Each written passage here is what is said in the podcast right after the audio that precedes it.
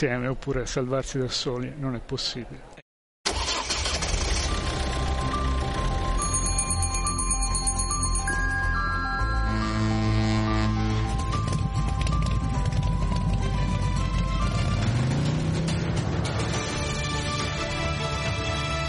Strada facendo, in viaggio con la radio. On the road. Au voyage. Reisen. Viajando. Strada facendo.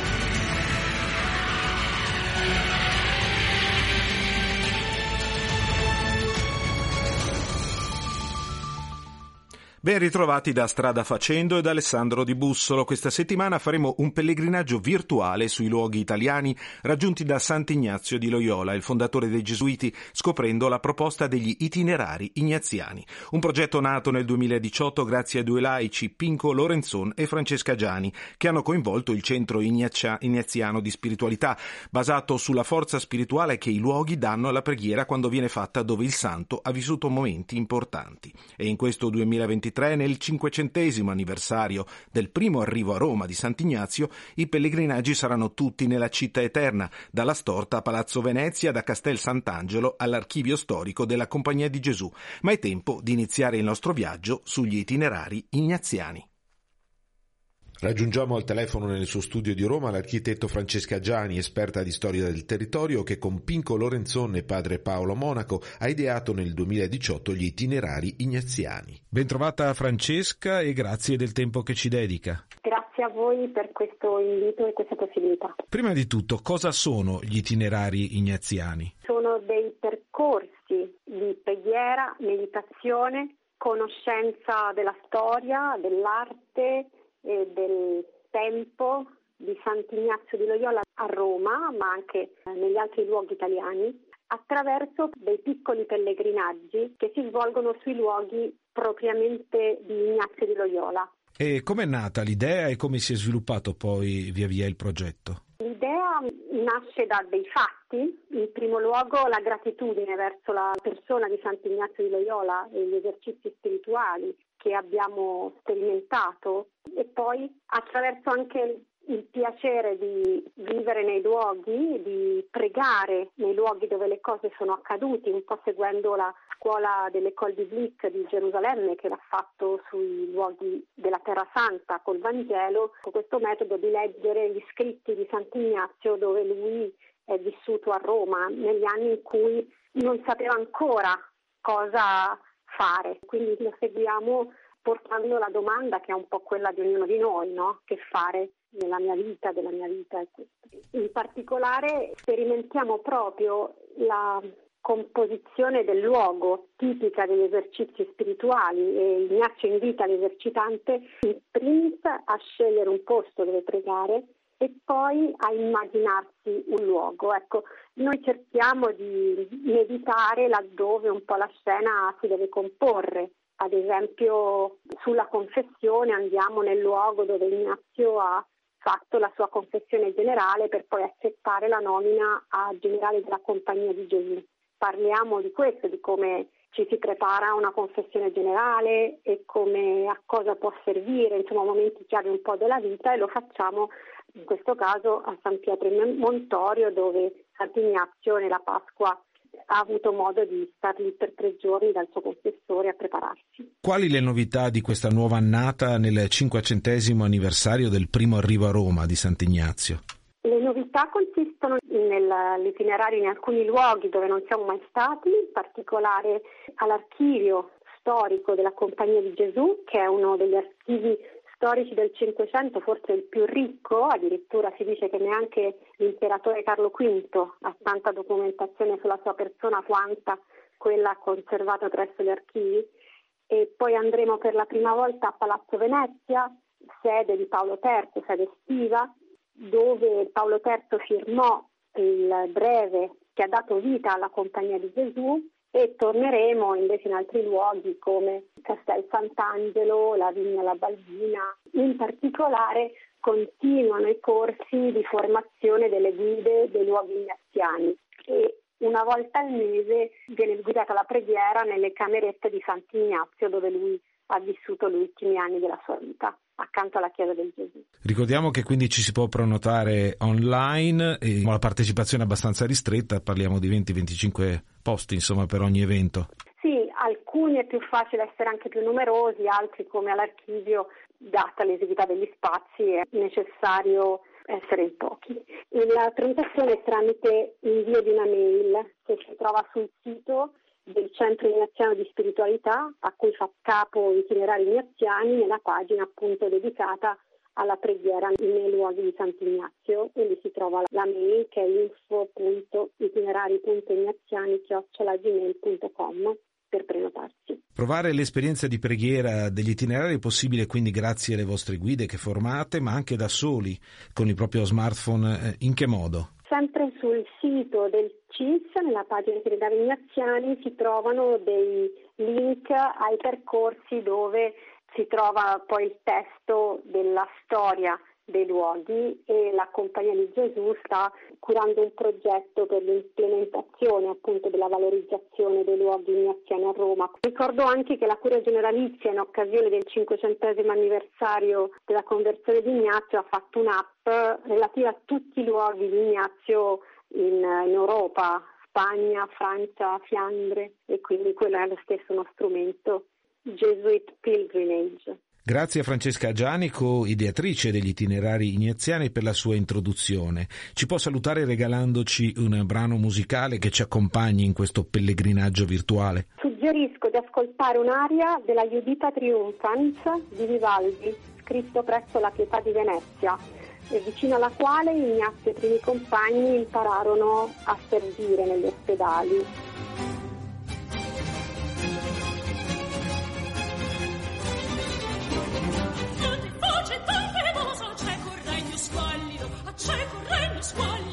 Flori, soci, barbari, furia, furia,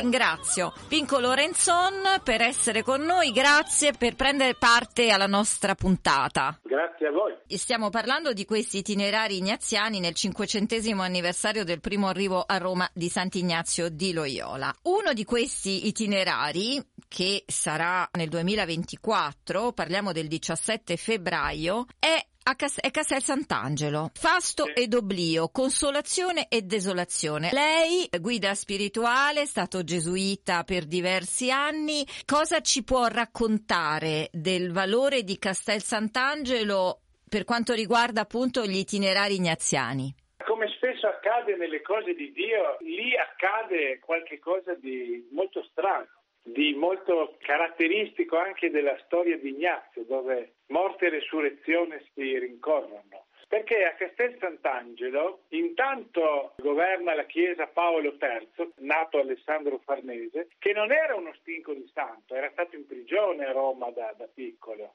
Poi invece aveva avuto molti incarichi, ma eh, non si sa di cosa pensi e come voglia governare.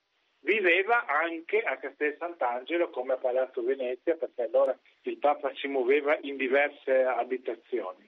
A Castel Sant'Angelo avviene una delle cose strane che costellano gli itinerari di Ignazio e non solo a Roma, perché eh, il 15 agosto del 1534 i nove amici del Signore, come li chiama Ignazio, di Parigi, a Montmartre, decidono che vorrebbero vivere insieme a Gerusalemme e se questo non fosse stato possibile per due anni di seguito sarebbero andati dal Papa e, e si sarebbero consegnati nelle sue mani per la circa missione. Per andare però a Gerusalemme bisognava andare nella settimana di Pasqua, di solito la Domenica delle Palme, a Roma a prendere il salvacondotto perché per un accordo con i turchi c'era un numero contingentato di persone che loro accettavano andassero al Santo Sepolcro. Nella primavera del 1537 gli amici sono in Veneto, intorno a Venezia, ma bisogna andare a Roma a prendere questi lasciapassare. Ignazio non ci va perché dice è troppo pericoloso per me andare a Roma perché lì ci sono eh, i miei nemici, soprattutto Pedro Ortiz, che era l'ambasciatore di Carlo V presso la Santa Sede, un docente di scrittura che aveva addocchiato e sospettato Ignazio a Parigi. Ignazio ne aveva paura di, per la sua influenza alla corte papale, perché poteva essere scambiato per un illuminato, cioè un amico di Lutero. Vanno il suo amico Favre, la Ines e alcuni altri. Succede, lì si ricorda, per questo ci andiamo, un piccolo miracolo che è avvenuto il 3 aprile del 1537 perché vanno a prendere il lasciapassare e non sanno se troveranno amicizia o inimicizia. Cominciano a discorrere con cardinali, teologi, fra cui Ortiz e altri, con molto gusto e durante un pranzo il Papa Paolo III vuole anche lui discorrere con loro e ne riceve un'impressione entusiasmante. Non solo gli, li approva come modo di argomentare, di predicare, ma anche è proprio entusiasta, talmente che li benedice più di una volta durante il pranzo. E questo è molto strano perché c'era una concentrazione a Roma in quel momento di tutti quelli che avevano fatto processi a Ignazio, a Inigo de Loyola negli anni precedenti. Per cui il Papa fa quattro cose che sono molto strane. La prima eh, dice sì, certo che vi permetto di andare a Gerusalemme. La seconda dice sentite, io vi do anche 60 ducati, una cifra grandissima. E allora, visto che il Papa ci metteva 60, i cardinali ci hanno messo insieme 150. Alla fine, insomma, avevano in mano 260 ducati che loro hanno ritornato alla corte papale perché volevano usarli solo per il viaggio a Gerusalemme. Poi permette ai non sacerdoti di essere fatti preti da qualsiasi vescovo e di poter girare per i territori pontifici dove volessero e essere fatti preti nel giro di tre settimane. E poi permette loro di assolvere anche peccati riservati ai vescovi. Qua si vede una delle caratteristiche degli amici e anche di Ignazio. Se sentiamo che il Signore ci chiede di fare una cosa, noi la facciamo, qualsiasi sia il pericolo, perché poi Ignazio verrà anche lui a Roma nel novembre del 1537 ha ancora molto paura del dottor Ortiz, in realtà il dottor Ortiz da lì a qualche mese farà con Ignazio gli esercizi spirituali a Monte Cassino. Si può circoscrivere al significato che ha Castel Sant'Angelo come itinerario? Castel Sant'Angelo è il rischio che si tramuta in eh, grande gioia, la desolazione prevista che si tramuta in grande consolazione. È il luogo di un piccolo miracolo della storia di Ignazio e dei suoi pur essendo una prigione, una fortezza anche, oltre che la casa del Papa. Seconda cosa è la dimostrazione che in questo itinerario col Signore Ignazio e i suoi non sanno cosa troveranno di fronte, non hanno la strada già tracciata, si sono cacciati nel ventre della balena e ne sono ritornati fuori con ricchi doni. Cioè lì è accaduto qualcosa che poteva non accadere. Un luogo così arcigno è diventato un luogo di grande fecondità. Distogliamo per qualche minuto dal suo servizio nell'archivio storico della Compagnia di Gesù a Roma fratel Venceslao Soto Artunedo, spagnolo dell'Andalusia, uno dei quattro gesuiti archivisti che fanno squadra con cinque laici, che sarà tra le guide spirituali nella visita e meditazione con 20 pellegrini il 16 dicembre. Ben trovato fratel Venceslao e grazie di aver accettato il nostro invito. Grazie a voi, per me è un piacere stare con voi. Ci presenti prima di tutto l'archivio storico generale della Compagnia di Gesù. Quali documenti conserva, quali oggetti? Questo è l'archivio di governo del padre generale, dall'inizio, da Sant'Ignazio. Quindi qui abbiamo soprattutto tutti i documenti che fanno il rapporto tra il generale e tutte le province e anche tutti i gesuiti.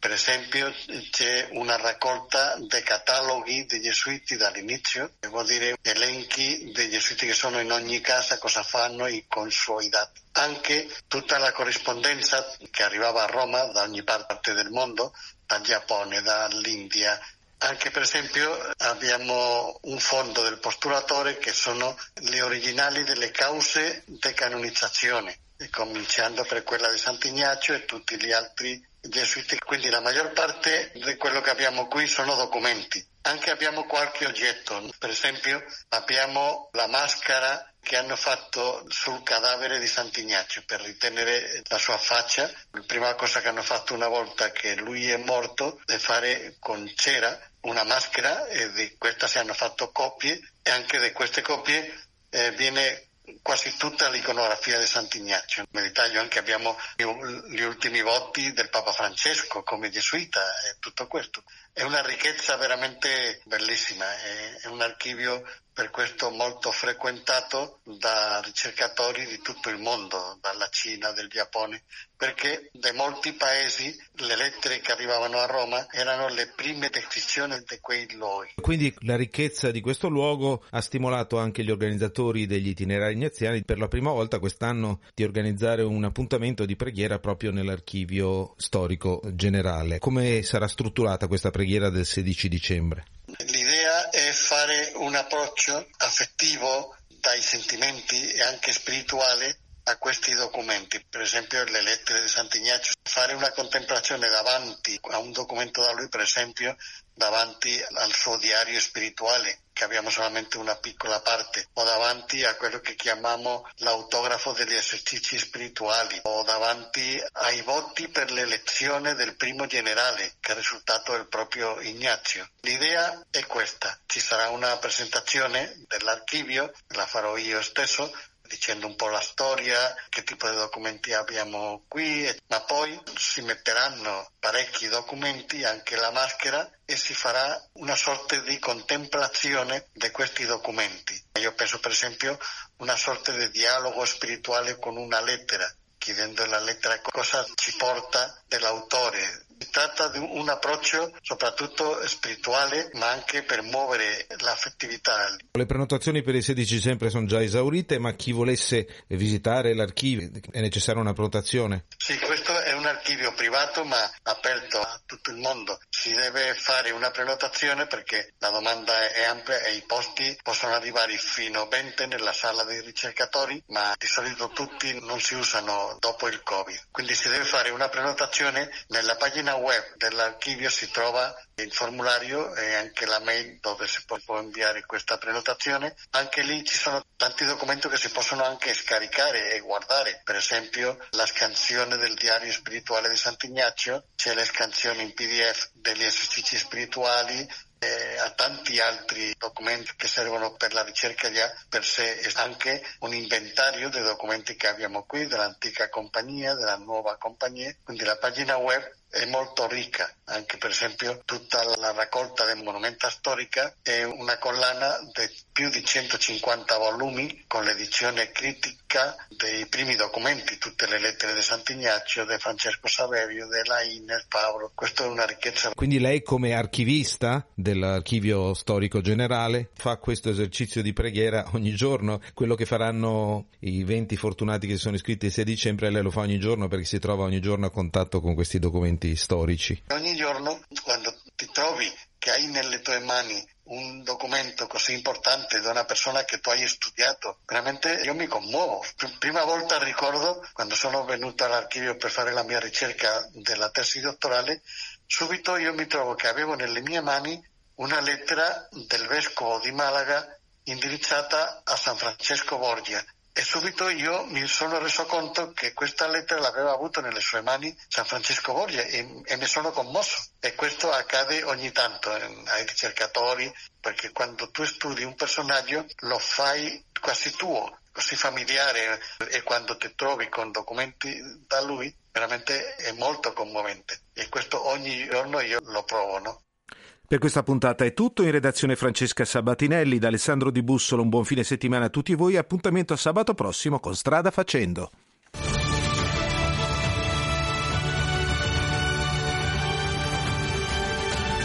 Strada Facendo, in viaggio con la radio.